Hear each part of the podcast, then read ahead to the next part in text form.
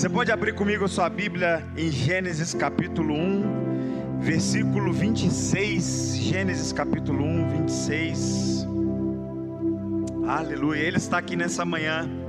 Você crê nisso, amém? Glória a Deus, nós não fazemos encontro nenhum aqui nesse lugar sem depender totalmente da presença de Deus. Se a presença de Deus é só um encontro, a gente não quer só um encontro, a gente quer ter um encontro com Ele, amém? A gente quer ter um encontro com Jesus. Que nessa manhã é, a minha oração é que Ele mude os nossos destinos, os nossos corações, que Ele mude algumas áreas que estão emperradas na nossa vida e que Ele traga à luz algumas áreas que nós precisamos para poder dar um passo a mais.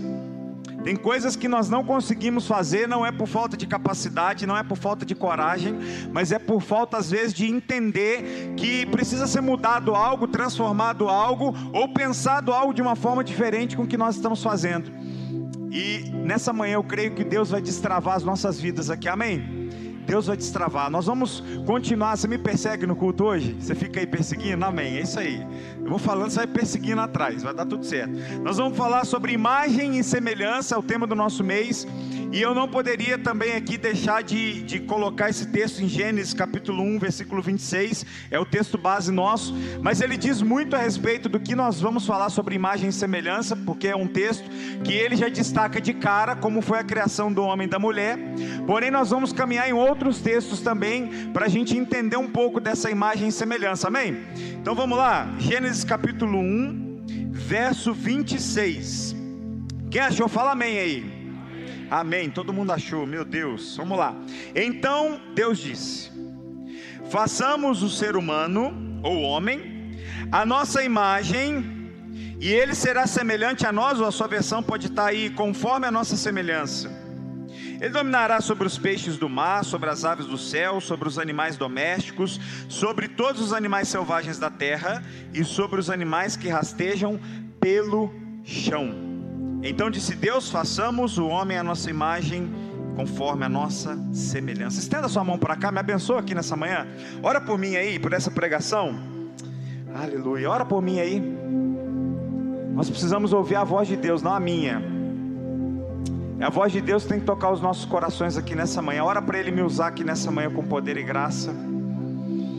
Aleluia. Jesus, em nome de Jesus, é que nós oramos aqui, pedimos, Pai que o Senhor venha falar através de mim, que não seja nada meu, mas tudo teu e que o Senhor fale da forma que o Senhor quiser, do jeito que o Senhor quiser, porque Deus, nós não temos nada nessa manhã a não ser depender da tua misericórdia, a não ser depender da tua voz, a não ser depender do teu Santo Espírito para conduzir todas as coisas. Move as áreas da nossa vida para que nós possamos caminhar em direção àquilo que o Senhor tem para nós, entendendo quem é o Senhor, entendendo quem somos nós, para que nós possamos entender qual é o impacto dessa imagem, essa semelhança?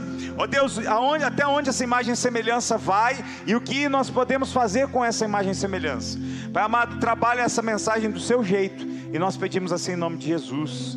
Amém, amém. Você pode sentar, glória a Deus. Nós temos alguns conceitos quando nós falamos de imagem e semelhança. A imagem se você pegar o, o, conceito do que é a imagem, ela é uma reprodução de algo. Quando a gente vê na TV, ela está reproduzindo a imagem, a, a, uma reprodução da pessoa. A pessoa está atrás da câmera e a, a TV consegue projetar a imagem daquela pessoa em um determinado ponto, ou para as casas, para onde for. E a semelhança, ela é a conformidade entre um modelo, então existe um modelo e existe o objeto. O objeto ele é conforme o modelo. Amém? Todo mundo entendeu? Tranquilo? Quando nós vemos aqui ah, Deus falando assim: façamos o homem a nossa imagem conforme a nossa semelhança, não quer dizer explicitamente, e muitos teólogos até dizem sobre isso, não quer dizer que Deus nos fez cópias dele no sentido físico. Até porque Deus ele é espírito, amém? Deus é espírito. Então Deus não fez a gente com, com braço, ah, dedos, ouvidos, né? Uns têm umas orelhinhas maiores igual a minha assim, um narizinho grande igual o meu, né? Eu tô, até mexo com o pastor Ângelo aqui, tem que falar, né? Que às vezes ele põe a máscarazinha aqui, cai um pouquinho porque o narizinho é grande, é meu pai, né? Então por isso eu herdei o narizinho. Aí dá tudo, né? Olha lá, ele tampou agora, olha lá. Então é assim que funciona. Mas Deus não quer dizer explicitamente que Deus nos fez fisicamente iguais a ele. Agora, então o que é essa imagem e essa semelhança que Deus formou o homem e a mulher? E agora é muito interessante também, porque Deus fez o homem à sua imagem e sua semelhança, mas Deus não fez os animais à sua imagem e semelhança, Deus não fez os anjos à sua imagem e semelhança, pelo menos a Bíblia não deixa narrado aqui que Deus fez os anjos à sua imagem e à sua semelhança. É interessante que Deus, quando Ele vai criar o homem e a mulher, Ele cria de uma forma muito especial. Você não vai colocar a sua mão, imagina só que alguém te chama para montar uma empresa, e aí a pessoa fala assim: escuta, nós vamos ganhar muito dinheiro e vai ser top e a gente vai arrebentar e porque você vai vai entrar muito dinheiro. E aí você conhece aquela pessoa, você sabe que aquela pessoa ela gasta muito. Exagerado, sabe? Ela gasta mais do que tem e aí ela quer montar uma sociedade com você. Você vai botar o seu nome naquela empresa? Dificilmente. Se você for uma pessoa esperta, você vai falar assim: não, não rola, velho. Não, não dá. Por quê? Porque você sabe que vai dar muito errado. Agora, olha que interessante, Deus colocou, é, Deus pegou o homem e falou: Nós vamos fazer a, a nossa imagem, a nossa semelhança. Quer dizer então que Deus colocou dentro de nós características que Ele tem.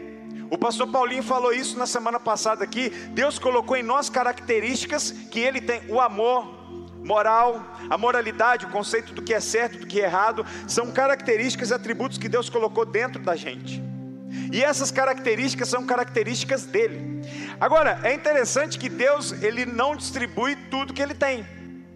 Deus não distribuiu para a gente três coisas fundamentais que são características divinas, que é a onisciência, a onipresença e a onipotência.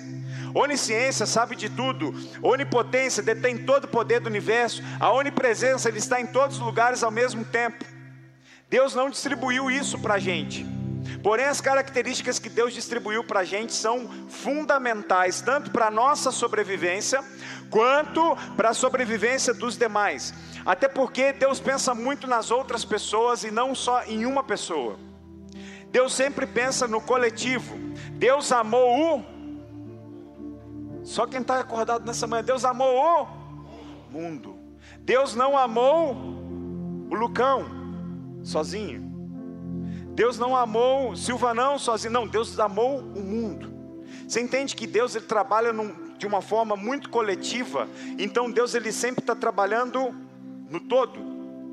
Amou o mundo.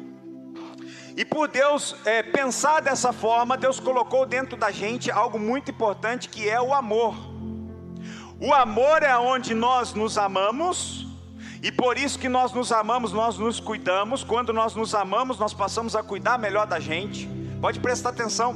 Se você, em algum momento da sua vida, viveu um tempo depressivo e você, graças a Deus, saiu disso, você sabe que aquele tempo que você estava depressivo, você mal se olhou no espelho, você mal se vestiu.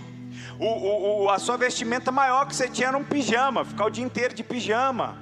Por quê? Porque você passou um tempo que você não estava se amando tanto.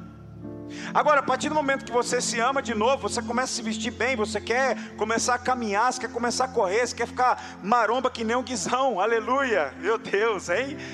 ali marombão e tal. Aí você já veste mais playboyzinho que nem um japa tal. Passei a perder. Falei, tá bonito, hein, japonês? Hã? A camisetinha aqui. Parece que tem uns 15 anos. Ó, te elogiei agora, viu? 15 aninho aqui, adolescente, irmão, voando. Olha que top. Você começa a se cuidar um pouco mais porque você começou a se amar.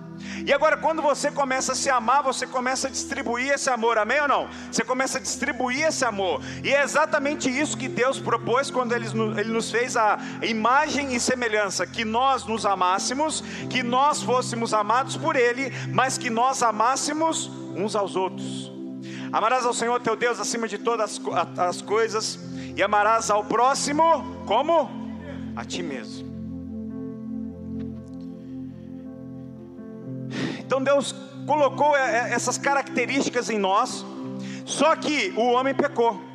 E a partir do momento que o homem pecou, ele começa a perder muitas coisas dessa moralidade, ele começa a não ligar mais para a moralidade, o amor ao próximo, muito menos. Você pode ver na Bíblia quando Deus vai, vai fazer, é, vai acontecer aquele dilúvio. Você pode ver que a imoralidade naquela época era algo absurdo. Você pega a cidade ali, Sodoma e Gomorra, você vai ver que os anjos foram para aquela cidade Ok? Os anjos foram para aquela cidade. Os homens daquela cidade queriam estuprar os anjos. Olha que loucura. porque a moralidade naquela cidade já tinha acabado, o amor ao próximo já tinha acabado, era algo terrível.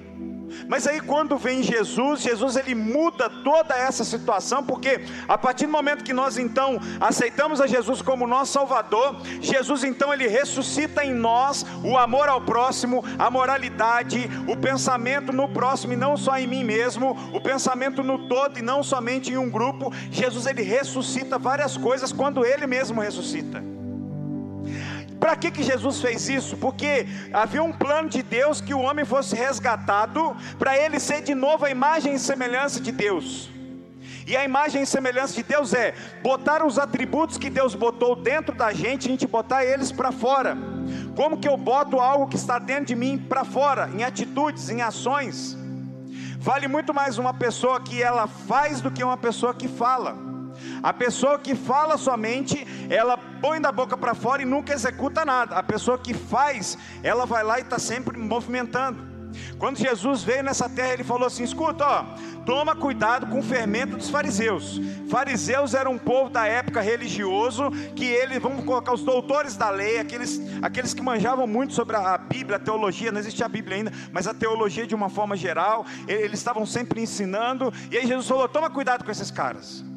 Porque ele falou assim, cara, esses caras aí ficam falando de Deus, falando de um monte de coisa, falando que Deus é isso, que Deus é aquilo, mas eles não amam o próximo. Eles só falam, mas não fazem. Vale muito mais o nosso coração que faz um coração agradecido a Deus do que uma boca que fala muito de Deus. Tem um versículo que ele fala assim: Olha, essa, esse pessoal aí está me honrando com os lábios, mas o coração deles está longe longe, longe. Quando Jesus vem, Ele não vem para ressuscitar palavras, para ressuscitar corações. Está entendendo nessa manhã? Amém? Vem ressuscitar corações. Aí eu tenho um ponto aqui, alguns pensamentos que eu quero dividir com você. Jesus ele nos colocou, Deus nos colocou como representantes aqui nessa terra. O que é um representante? Alguém lembra? Representante? O que o representante faz? Vocês lembram dos vendedores? Hã? Representa alguém. Você lembra daqueles dos vendedores que eram chamados representantes? É isso? Lembram, gente? Que ele pegava lá uma pastinha, a gente já foi, né? Eu e meu pai já fomos. Pegava a pastinha de uma empresa e você ia representar aquela empresa. O cliente não via a empresa. O cliente não sabia se a empresa estava boa, se a empresa estava devendo, se a empresa estava falindo, mas o cliente via o representante. Agora, o representante, se ele chegasse de qualquer jeito, ele não tirava o pedido. Por quê? Porque ele representava a empresa. Se o representante chegasse lá com uma bermudinha, um chinelinho, uma camisetinha regada, chegar, e aí, velho, como é que você tá? Tudo bem? Vamos comprar uns negócios meu aí? Bom, um cara que tinha uma loja grande, o que ele ia fazer, José? Ele ia falar assim: vai para fora que eu não tenho tempo para te atender. Agora você chegava lá bonitinho, conversava, sentava, falava do mercado, o que está acontecendo. Aí a pessoa parava para olhar e depois no final das contas ela tirava um pedido porque ela confiava no representante. Porque ela olhava o representante como se fosse a empresa. Então, se, se eu sou um mau representante, a empresa não vai bem. Porque aquele representante não consegue fazer as vendas necessárias para a empresa se manter. Agora, o reino dos céus, Deus nos colocou como representantes. A partir do momento então que eu não vivo uma representação de quem é Deus boa, a imagem e a semelhança, os atributos que Ele colocou dentro de mim, as pessoas não conseguem se conectar a Deus. Quantas pessoas nós temos conversado e visto por aí que elas é, estão no grupo dos desigrejados? Por quê? Porque elas se frustraram com alguma igreja, com alguma pessoa, com alguém que foi um mau representante de Deus, e aquela pessoa não quer mais saber de Deus. Agora, Jesus nos colocou como representantes, então, é, Deus nos colocou como representantes para que nós colocássemos então em ação aquilo que Ele colocou dentro da gente: o amor, a misericórdia, o pensamento no próximo, o cuidado do outro, aquele que cuida bem da sua casa, aquele que trata bem a sua esposa, trata bem os seus filhos, o filho que trata bem o seu pai. É isso. Jesus veio ressuscitar uma série de conceitos que são benéficos para mim e para você. Agora, eu não consigo trabalhar em nada disso se eu não entender qual é o modelo certo de repetição. Por isso que a gente fala muito aqui, a igreja nasceu para nós nos conectarmos a Deus, nos conectarmos uns aos outros, porque à medida com que eu e você nós nos conectamos a Deus, você conhece exatamente qual é o pensamento de Deus a seu respeito. Vamos ler um texto que está em Atos, abre comigo aí Atos capítulo 11, versículo 26.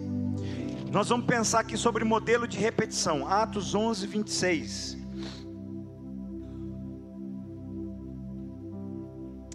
Eu vou lendo aqui para a gente não perder tempo, mas você vai abrindo aí. Pra... Eu gosto que você confira o que nós vamos falar, tá? Isso é importante. Atos 11, 26. Quem não achou está na tela aqui também, obrigado. Fala assim, ó. Quando o encontrou, levou para Antioquia e ali permaneceram com a igreja um ano inteiro, ensinando muitas pessoas. Aí olha só o, o, o segredo aqui: foi em Antioquia que os discípulos foram chamados de cristãos pela primeira vez. Ou seja, por que, que eles foram chamados de cristãos? Porque as pessoas que estavam ali perto, elas viram neles que eles andavam igual, eles falavam igual, eles viviam igual a Cristo. Não existia isso negócio ainda de ah, você é cristão, ah, você não é. Não, foi aqui a primeira vez que as pessoas chamaram eles de cristão. Reconheceram então nos discípulos que eles tinham características semelhantes a Jesus. E quando eu e você nós temos características semelhantes a Jesus, quer dizer que eu estou então sendo a imagem e a semelhança de Deus. Ficou claro, gente? Amém? Eu preciso, eu preciso saber se você está entendendo, amém? Abre comigo aí no Atos mesmo, 3, versículo, capítulo 3. Atos 3, capítulo 3, versículo 6 Atos 3, enquanto você abre, eu vou falando. Ah, é importante então quando nós somos ah, conectados a Deus, quando nós somos a imagem e semelhança de Deus. Mas agora eu queria ler para você algumas coisas do que os discípulos faziam. Porque nessa manhã é muito fácil chegar para você e falar assim, cara, vive vive igual a Jesus. Aí você fala assim: ah, beleza, então vou meter aquela sandalinha muito louca. A Elô tem uma sandalinha de Jesus, irmão. De vez em quando eu falo para ela assim: não deu certo, põe outra.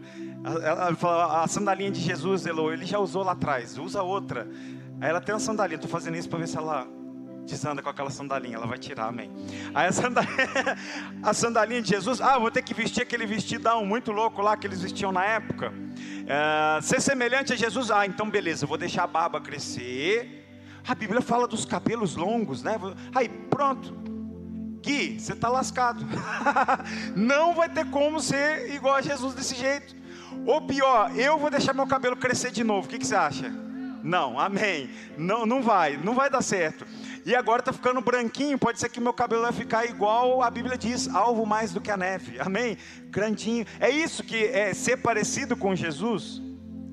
Vamos, vamos ver o que, que os discípulos fizeram? Vamos, vamos caminhar? Eu, eu quero nessa manhã que a gente entenda muito bem isso. Vamos, vamos ler junto aqui, Atos 3, versículos 6 a 9. Fala assim: Pedro, no entanto, diz: Não tenho prata nem ouro, mas lhe dou o que tenho. Em nome de Jesus Cristo Nazareno, levanta-se e ande. Então Pedro segurou o aleijado pela mão, ajudou a levantar-se, e no mesmo instante os pés e os tornozelos do homem foram curados e fortalecidos. De um salto ele levantou, começou a andar, e em seguida, caminhando, saltando e louvando a Deus, entrou no templo com, no templo com eles. O que, que Pedro falou? Eu não tenho eu não tenho uma está ouro nem prata, ou prata nem ouro, amém? Ele está falando assim: eu não tenho cash, estou sem o tutu, porque o cara estava pedindo esmola, ele estava na porta do templo ali, todo rasgado, sujo, falando assim: cara, me ajuda. E aí ele falou assim: cara, eu não tenho, meu, meu cartão estourou, estou sem cheque, velho, não tem dinheiro aqui, tá, tá sem nada, não dá para fazer um pix para você. Vai chegar um tempo que os caras que vai pedir esmola vai falar assim: escuta, você não pode depositar no meu Pix aqui, ó, é o meu CPF, você não quer? Vai chegar num tempo que vai ser assim. Aí na época ele estava pedindo dinheiro ali, Pedro virou e falou assim: Cara, eu não tenho, mas o que eu tenho te dou, em nome de Jesus Cristo, levanta e anda. O que, que eu aprendo com os discípulos? Eu aprendo que, mesmo eu não tendo muitas vezes o que eu quero ou o que eu preciso, mas eu posso abençoar outras pessoas mesmo em meio a dificuldades. Quem entendeu isso? Amém? Mesmo em meio a dificuldades, eu posso ainda abençoar pessoas. Ou seja, é uma atitude. Jesus faria isso, irmãos? Amém? Amém. Jesus faria. Jesus fez. Muitas vezes eu e você, nós estamos passando por um momento difícil e nós paramos de ajudar outras pessoas por conta do nosso momento difícil. Eu entendo que tem muitas vezes que nós precisamos parar, respirar e ser tratados. Amém? Gente, amém? É isso. Nós, nessa igreja nós cremos nisso. Nós queremos que o seu trabalho aqui na igreja, se você estiver passando um outro tipo de problema, você tem que parar, cara. Não existe ministério mais importante que a sua família. Não existe. Eu não tenho filho ainda, mas quando eu tiver filho, se ele tiver zoado, eu largo meu ministério inteiro falo assim: Pastor Paulinho, Pastor Ângelo, Pastor Fabrício, vai para cima aí, dá um tempo aí que eu vou cuidar da minha família. Por quê? É isso, às vezes você tem que parar e respirar, mas existem outras coisas, existem outros momentos que nós, cara, deixa eu te contar uma coisa: dificilmente nós vamos conseguir ser felizes o tempo todo na vida. Dificilmente. Você sabia que os momentos em que eu mais ajudei alguém foram os momentos em que eu estava pior? Às vezes você ajuda a curar uma pessoa, mas você está precisando de cura. Aí Jesus te usa de um jeito. Tinha vez que eu conversava, a pessoa sentava para conversar comigo. Não, isso, isso aqui. Eu, aí Jesus mandava uma palavra, o Espírito Santo mandava, falava, oh, cara, faz isso, isso aqui. A pessoa, é isso que eu estava precisando, resolveu a vida dela. E eu ficava assim, ei Jesus, e eu? E eu, eu não vai descer um anjo aqui para falar alguma coisa comigo? Entenda uma coisa: existe um tempo em que Deus vai curar você, para você ficar pleno e curar outras pessoas. Agora, existe um outro tempo em que Deus vai curar você no meio do processo, enquanto você cuida de outras pessoas. Colossenses, vamos lá. Agora eu derrubei metade da igreja. Vai andando, Atos, aí vai embora. Filipenses, Colossenses, Colossenses no capítulo 2. Podia ser pior, irmão. Podia pedir para você abrir em Abacuque, em Amós, Naum. Aí você fala, tem na Bíblia Naum? Abacuque? Colossenses, vamos lá. Colossenses no capítulo 2, capítulo 4. Colossenses 4. Versículo 2. Amém, amém? Vamos lá? Podemos? Amém. Olha só. Dediquem-se à oração, com a mente alerta e o coração agradecido. Orem também por nós, para que Deus nos dê muitas oportunidades de falar do segredo a respeito de Cristo. É por esse motivo que sou prisioneiro. Aí, lê comigo agora o versículo 18. Esta é minha saudação de próprio punho, Paulo. Lembre-se de que estou aonde, gente? Leia para mim. Na hã? prisão. Peraí. Ele, ele não está numa prisão espiritual, não, gente. Ele está preso, está preso, preso. Aí Paulo preso está escrevendo uma carta e falando assim, pessoal, Dediquem-se à oração. Olha que fofo, não é fofo? Dediquem-se à oração, com a mente alerta e o coração agradecido. O cara está preso, e mesmo preso, injustamente, ele está falando assim, pessoal, nós precisamos orar. Mas quando a gente orar, entra na presença de Deus falando assim: Deus, o Senhor é bom o tempo todo, o tempo todo o Senhor é bom. Quantas vezes nós estamos fracos, abatidos, ah, nós estamos perdidos emocionalmente, nós estamos frustrados, e quantas vezes nós não entramos em oração com alegria, porque muitas vezes nós estamos presos a alguma coisa. E o próprio Paulo preso, ele mesmo poderia falar: Eu não vou orar, porque não, estou preso, injustamente. Aí ele fala assim: Irmãos, na hora que a gente orar, mas vamos arrebentar de orar, vamos orar com alegria, vamos, vamos entrar na presença de Deus alegre, feliz, nós vamos entrar com tudo, com os dois pés, com a cabeça, vamos pular, uh! E a gente às vezes, a gente nem está preso injustamente, amém? Nós estamos aqui livres, amém? Estamos livres e a gente, então Deus, está difícil, Deus, a pandemia, a bolsa de valores, eu não sei como é que vai ficar, meu time, Deus só pede, Sei, pior que é mesmo. Ai meu Deus. Deus, olha o que está acontecendo. O Palmeiras pode ser campeão da Libertadores, Deus. Ixi. Sangue de Jesus tem poder. Vamos orar, Lucão. O pessoal está meio desviado aqui. Ah, você é palmeirense? Ih, meu Deus. Oh, não, não. Desce, vai embora, vai embora. Sai daqui. Não, fica aí, brincadeira. E triste, a gente está triste às vezes e. Igual o Breno, triste porque perdeu no futebol para mim, pastor Paulinho, né? Triste, ele vai triste embora para casa. Ah, hoje foi difícil. É, vai melhorar. Amigo, em todo tempo fica feliz, velho. Perdeu? Ah, por quê? Porque Deus é por mim. Amém. É isso. A gente está acostumado na geração. Eu, eu, gente, eu amo trabalhar com adolescente, amo. Por quê? Porque eles não têm alma, então tem que formar uma alma. Eles não têm cabeça, a gente está formando a cabeça, não a cabeça física, que tem uma cabeça grande, né, Tiago? Amém? Mas assim, eu amo por quê? Porque tem que passar isso para eles, que tipo, gente, a vida não vai acabar porque você perdeu um amigo. Aí a gente fala de adolescente, mas a gente adulto às vezes também, né?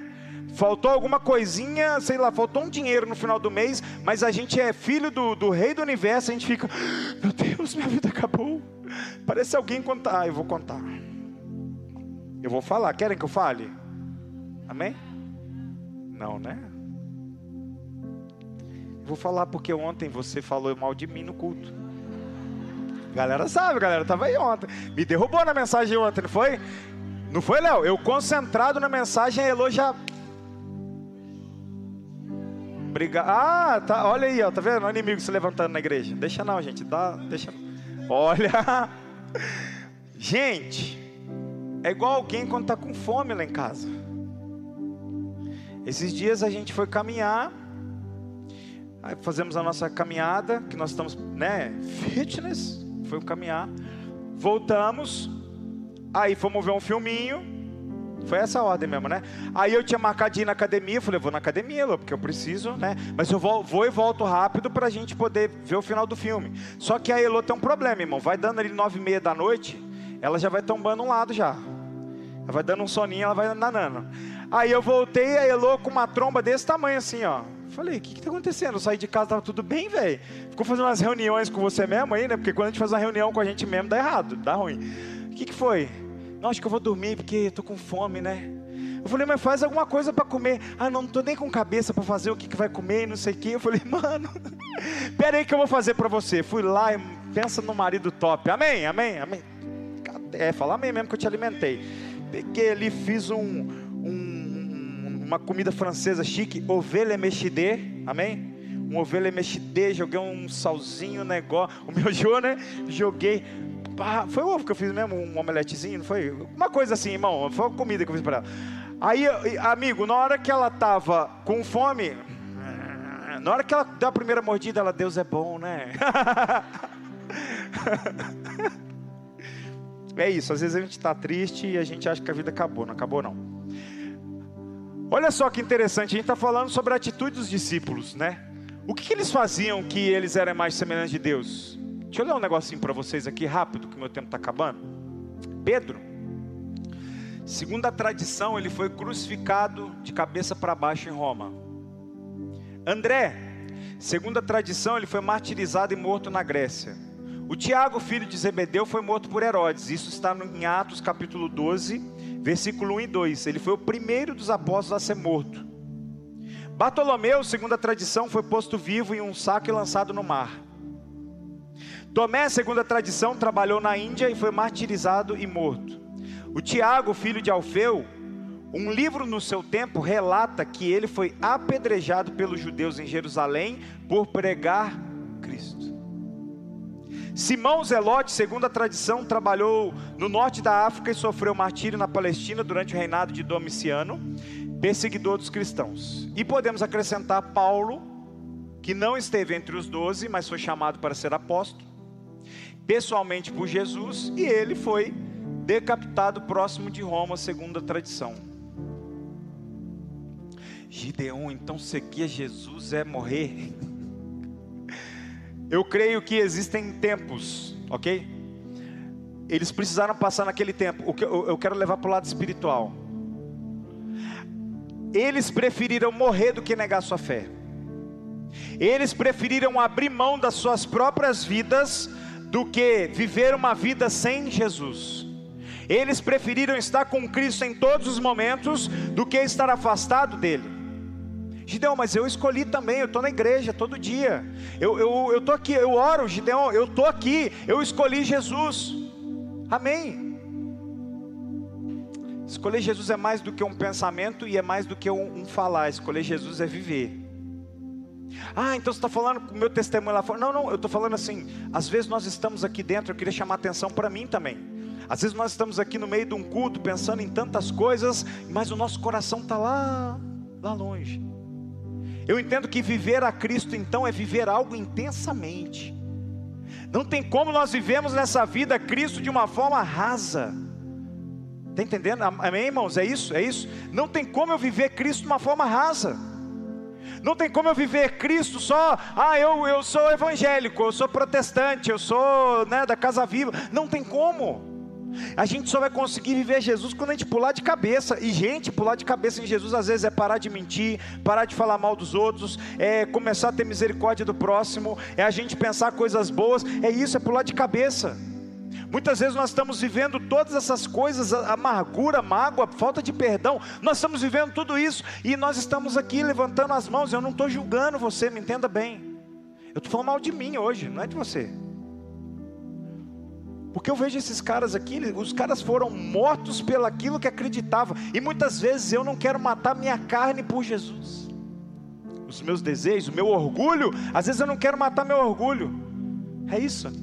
E eles falaram assim: Ah, vai jogar na fogueira? Joga, acende o fogo aí, pô, joga, nós vamos. Ah, é espada, vai para cortar, manda ver, vai lá. Não vou, não vou negar Jesus não. Ah, o que que é? Tem um aqui que os historiadores dizem que possivelmente João foi jogado dentro de um caldeirão de óleo fervendo. E milagrosamente ele saiu vivo ainda daquilo, mas depois ele morreu. É isso. Muitas vezes eu não quero jogar minha carne a serviço de Jesus. Está tão bom a minha vida do jeito que está, estou andando do meu jeito, estou precisando ganhar tanto dinheiro, estou precisando fazer tanta coisa, preciso viajar tanto. Gente, é muito bom ganhar dinheiro, é muito bom viajar e você precisa de tudo isso. O que eu estou falando aqui é algo mais profundo. Porque uma vida com Deus é entregar o coração de uma forma profunda. E quantas vezes a gente segura o nosso coração, amém? A gente segura o nosso coração porque a gente tem medo de entregar para Deus e Deus pedir algumas coisas para a gente parar de fazer. Algumas pessoas a gente conversa, pessoas, não, então é, e o medo de, de Deus pedir para ele parar de fazer isso ou aquilo. Amigo, quando Deus te pede algo, a, a voz dele é a voz de muitas águas. Quando ele falar com você, não é que você vai ser obrigado a entregar ele. Quando você ouvir a voz de Deus, é impossível você não entregar para ele. Impossível. Só para a gente acabar, Atos capítulo 6. Eu estou caminhando já perto do fim. Atos capítulo 6.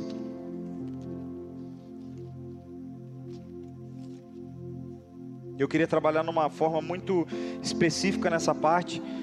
Versículo 8 fala assim: Estevão, homem cheio da graça e do poder, realizava milagres e sinais entre o povo. Um dia, porém, alguns homens da chamada sinagoga dos escravos libertos começaram a discutir com ele eram judeus de Serene, de Alexandria, da Cíclica e da província da Ásia. Nenhum deles era capaz de resistir à sabedoria e ao espírito pela qual Estevão falava. Então, convenceram alguns homens a mentir a respeito dele, dizendo: Ouvimos Estevão blasfemar contra Moisés e até contra Deus. Com isso agitaram o povo, os líderes religiosos e os mestres da, da lei, e Estevão foi preso e levado ao conselho dos líderes do povo. Vai lá para o versículo agora, capítulo 7, versículo 57. Estevão acabou de falar assim: Olha, eu estou vendo os céus abertos, Jesus à direita de Deus Pai. Aí olha só o versículo 57. Então o pessoal que estava ali acusando Estevão taparam os ouvidos e aos gritos lançaram-se contra ele, arrastaram para fora da cidade e começaram a apedrejá-lo. Seus acusadores tiraram os mantos e os deixaram aos pés de um jovem chamado Saulo. Enquanto atiravam pedras, Estevão orou e falou: Senhor Jesus, recebe o meu espírito. Então ele caiu de joelhos e gritou: Senhor, não os culpes por este pecado. E com isso, adormeceu. Você vê Jesus nisso aqui, irmão? Amém? O cara foi acusado injustamente, apedrejado e morto, ok? Você vê Jesus agora ele falando assim: Deus, isso aqui que eles estão fazendo, eles não estão sabendo por que, que eles estão fazendo isso. Eles estão fazendo isso comigo aqui, mas não, Deus, perdoa eles. Você vê Jesus nessa atitude? Amém? É isso? Agora, quantas vezes eu e você as pessoas lançam em cima da gente palavras de frustração, algumas palavras que machucam a gente, e a gente faz o que? A gente rebate, a gente revida, a gente briga, a gente vai para cima, a gente não perdoa. Quantas vezes nós fazemos isso? Quantas vezes eu faço isso? A gente escolhe ficar bravo e não perdoar. E agora nós estamos vendo Estevão, pegou então tomando um monte de pedra, ele está quase morrendo, e antes de morrer, as últimas palavras dele nessa terra é: Senhor, perdoa eles.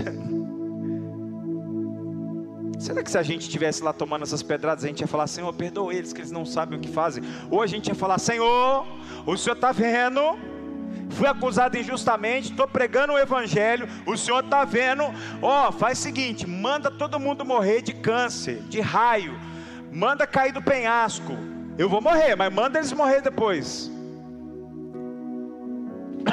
Muitas vezes a gente faz isso. Porque a gente olha as pessoas que tacam as coisas na gente e a gente não entende por que elas estão fazendo aquilo. Às vezes a pessoa que está atacando algo na gente, ela está precisando muito mais de ajuda do que eu devolver uma pedrada nela. Alguém aqui já viu aquele filme A Cabana? Levanta a mão quem viu, amém? Quem gostou, levanta a mão. Alguns falam, tem algumas coisas heréticas, tem umas heresias. Amigo, Paulo falou assim: pega o que é bom, retém, o que não é, você joga fora. Você lembra na parte do filme em que é, o cara que estava sofrendo com a perda da filha, ele está junto com Deus Pai, o Filho e o Espírito Santo. Um encontro maravilhoso que eu me arrepio. Eu não sou de chorar. Eu, eu, nem lembro a última vez que eu chorei, mas no filme eu quase chorei. Eu segurei e falei: Não vem, não vem, não. O negócio é pesado, irmão. Que você não viu esse filme, vê. E vê com lenço do lado já para você morrer de chorar. E aí Deus Pai, o Filho e o Espírito Santo Deus está ali com, com um cara e ele fala assim: O que, que nós vamos fazer hoje? Aí ele fala assim: Fica olhando. E aí ele vê uma multidão de luzes, são pessoas vindo até ele. E aí quando ele vê aquelas pessoas, ele vê o pai dele. E o pai dele está vindo. E ele fica. Por quê? Porque esse, esse cara que está junto com o Pai, o Filho e o Espírito Santo, ele tinha uma mágoa muito grande do pai dele, porque o pai dele surrava ele. E o pai dele surrava a mãe dele. E aí Deus foi mostrar para ele por que, que o pai dele fazia isso. Aí Deus mostrou a vida do, do pai dele, mostrou o avô dele. O avô dele batendo nele, surrando ele e violentando provavelmente ele também. E aí o pai desse menino fez um modelo de repetição. O menino não entendeu. Por que, que o pai batia tanto nele na mãe?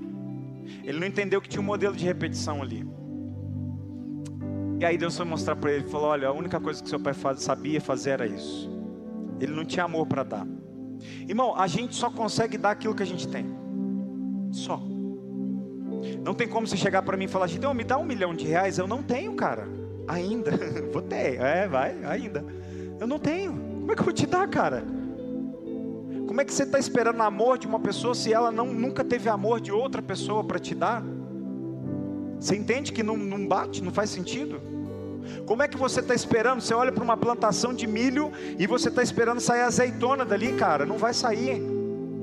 A lei da semeadura ela é verdadeira. O que você planta, você vai colher. Eu não estou falando agora de você plantar coisas boas, você vai colher coisas boas ruins. Estou falando assim, às vezes as pessoas viveram vidas em que lá atrás aconteceram coisas ruins e por isso ela está atacando as pedras em você.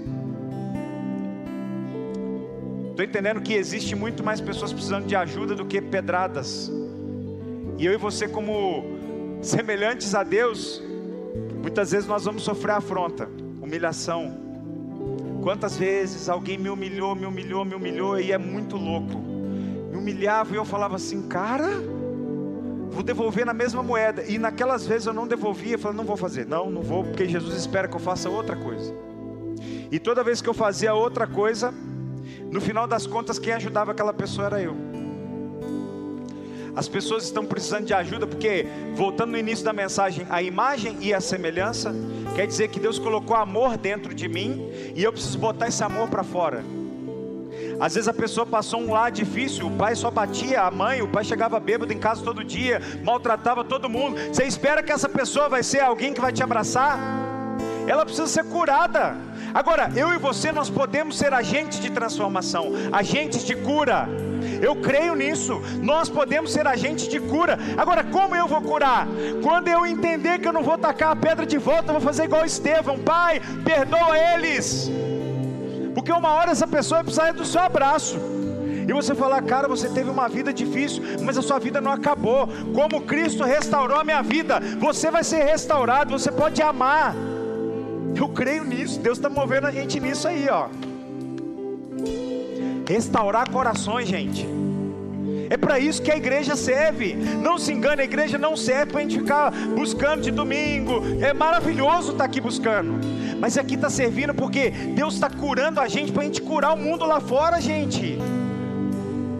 Tem um monte de gente lá que está batendo nas esposas, que está quase matando as esposas, sabe por quê? Porque ele está precisando de ajuda. Nós precisamos chegar nessa pessoa e não falar assim, tem que morrer. Porque muitas vezes aquela tem gente que é sem vergonha mesmo, recebeu amor e a pessoa é ruim, beleza. Agora, mas tem gente que não. Tem gente que está dentro das drogas e está precisando da gente. Como é que nós vamos fazer isso se a gente taca a pedra de volta? Para finalizar então, eu entendo que ser a imagem e semelhança de Deus é eu botar para fora então aquilo que Ele botou dentro. Vocês estão entendendo que amar é muito, muito grande? Você está entendendo que tem pessoas que estão machucando vocês, mas na verdade aquela pessoa do seu trabalho, sabe, que está te perseguindo? É o único modelo que ela teve na casa dela é esse. E se você continuar batendo de frente, porque eu não aceito desaforo, você nunca vai ajudar ela. As pessoas estão precisando de ajuda, gente.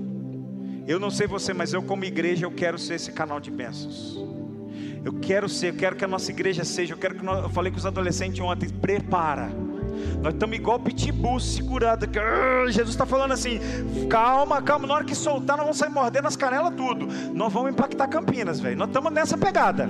Simples assim. Com os jovens, a mesma coisa. Na hora que soltar, tá afiando o machado. Mas na hora que soltar, irmão, nós vamos para cima.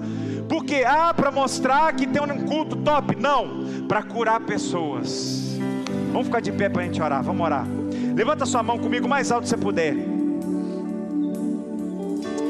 Aleluia, Deus. Pode ser que você está aqui hoje de manhã e você é uma pessoa que precisa ser curada. Jesus, Ele está vendo, o Espírito Santo, Ele quer curar você para você curar outras pessoas. Se você precisa ser curado nessa manhã, eu queria que você colocasse a mão no seu coração, todos nós de olho fechado, coloque a mão no seu coração, eu queria ministrar sobre a sua vida cura nessa manhã. Em nome de Jesus, põe a mão no seu coração. Em nome de Jesus, aleluia. Deus te abençoe, Deus te abençoe. Deus te abençoe, Deus te cura em nome de Jesus. Que Deus te cure em nome de Jesus nessa hora. Que haja cura nessa hora em nome de Jesus. Que haja cura em nome de Jesus. Ei, que Deus te cure nessa hora. Aleluia. Oh, Deus maravilhoso. Oh, Deus de poder, restaura nessa manhã corações, restaura mentes nessa hora, em nome de Jesus que as dádivas de suas mãos. Aleluia. Continue com sua mão no coração. Eu vou orar por você. Se eu tiver tua presença mim, dentro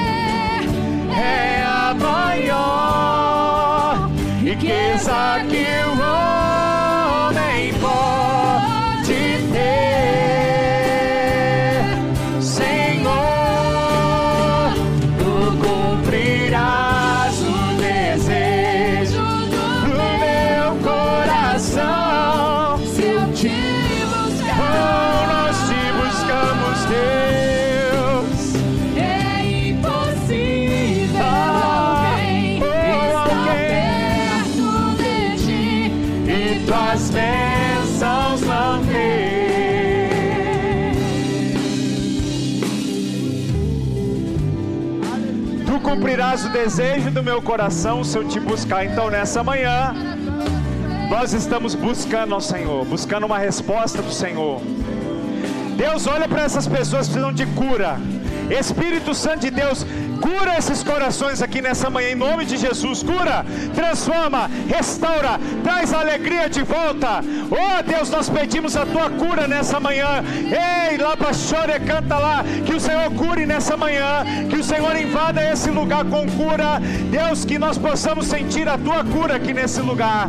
Aleluia, Deus. Nós cremos na tua cura, Jesus. Espírito Santo de Deus, nós entregamos em tuas mãos aquilo que nós não podemos fazer, para que o Senhor faça, em o nome santo, bendito e poderoso do Senhor Jesus. Seja curado em nome de Jesus. Dê um aplauso bem forte ao nome dele nesta manhã. Aleluia. Que Deus abençoe. Aleluia. Amém. Glória a Deus. Você pode sentar, por favor. Aleluia. Glória Obrigado, a Deus. Glória a Deus. Nós temos aprendido muitas coisas aqui com esse tema. Aprendemos o que é ser a semelhança, a imagem. Hoje vimos exemplos de como ser homens e mulheres à semelhança de Deus. E que flua essa semelhança na minha e na sua vida. Amém? Que você seja esse texto que o Gileu, o primeiro texto, pastor Gideon, que em Antioquia eles foram então conhecidos como cristão. Ele não falou para as pessoas, ó, eu sou crente, hein? Né? Eu sou cristão, não. Eles foram reconhecidos pela imagem e a semelhança de Deus. É muito poderoso. Eu sempre me pergunto, será que nos lugares onde eu chego, eu não preciso me apresentar como pastor, como servo de Deus? Será que as pessoas olham para mim e falam, ó, aquele, aquele homem, aquela mulher? Como eu já preguei aqui uma vez, o profeta Elias, ele foi conhecido na cidade, aquele é um homem de Deus. Que você possa ser conhecido assim, pelo seu vizinho. Olha, ali é uma família cristã. Ó como ela trata o esposo, ó como o esposo trata os filhos. No seu trabalho da mesma forma. E se não é ainda, que você possa receber essa palavra hoje, em nome de Jesus. Amém. Nós vamos cear. Você recebeu sua ceia aí? Sim ou não? Tem alguém que não recebeu? Levante a sua mãozinha.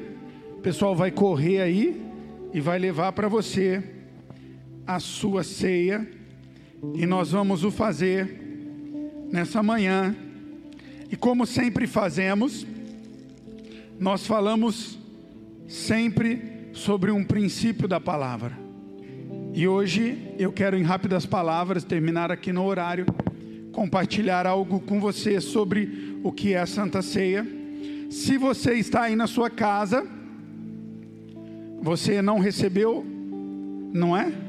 O suco e o nosso pão, mas você pode fazer isso aí com um suco de uva ou até com água, porque isso é uma representação. Você pode fazer com uma bolachinha ou com um pedacinho de pão. O importante é que você entenda o que é a Santa Ceia.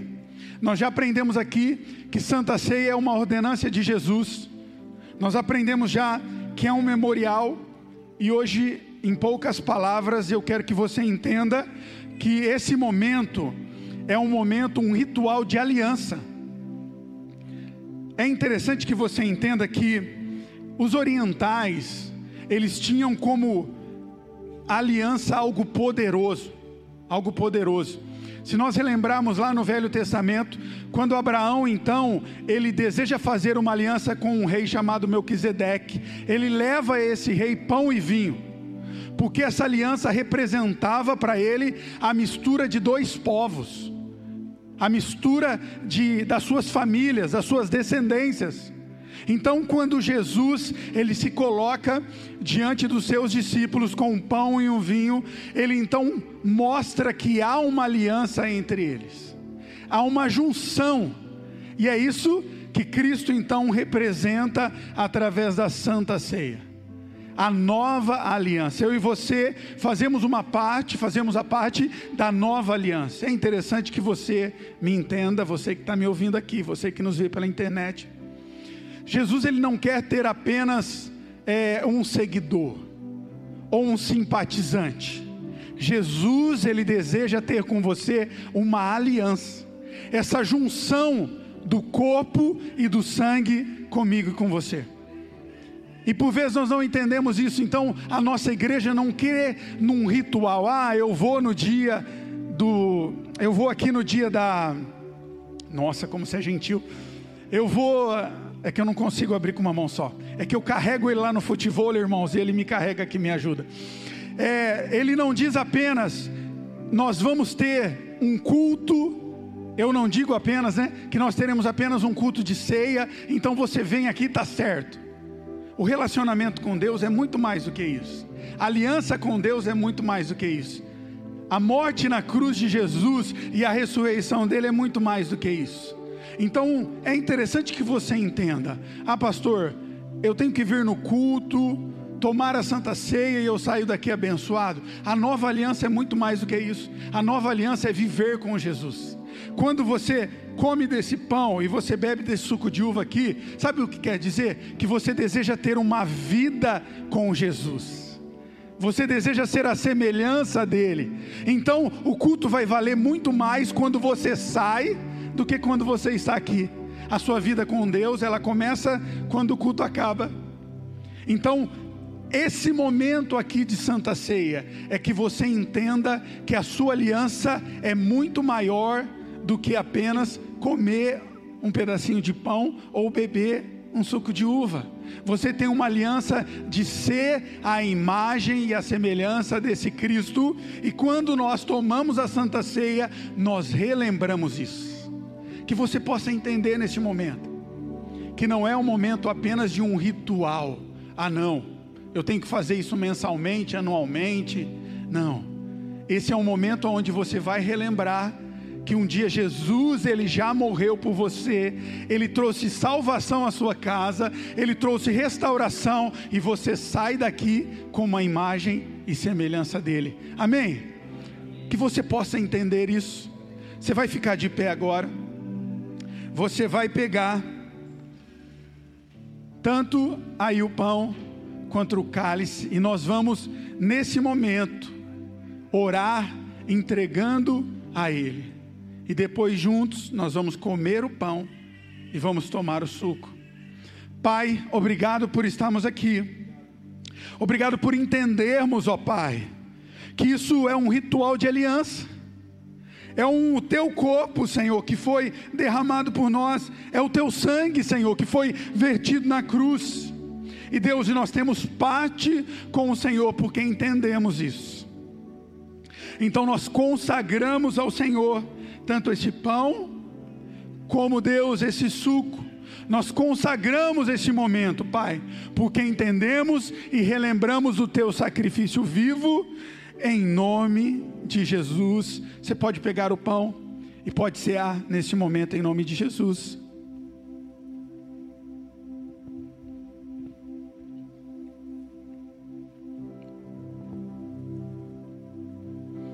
As palavras de Jesus foi que após comer o pão, ele toma o cálice, que é a nova aliança, faça isso em nome de Jesus, entendendo que essa é a aliança do Senhor Jesus com você.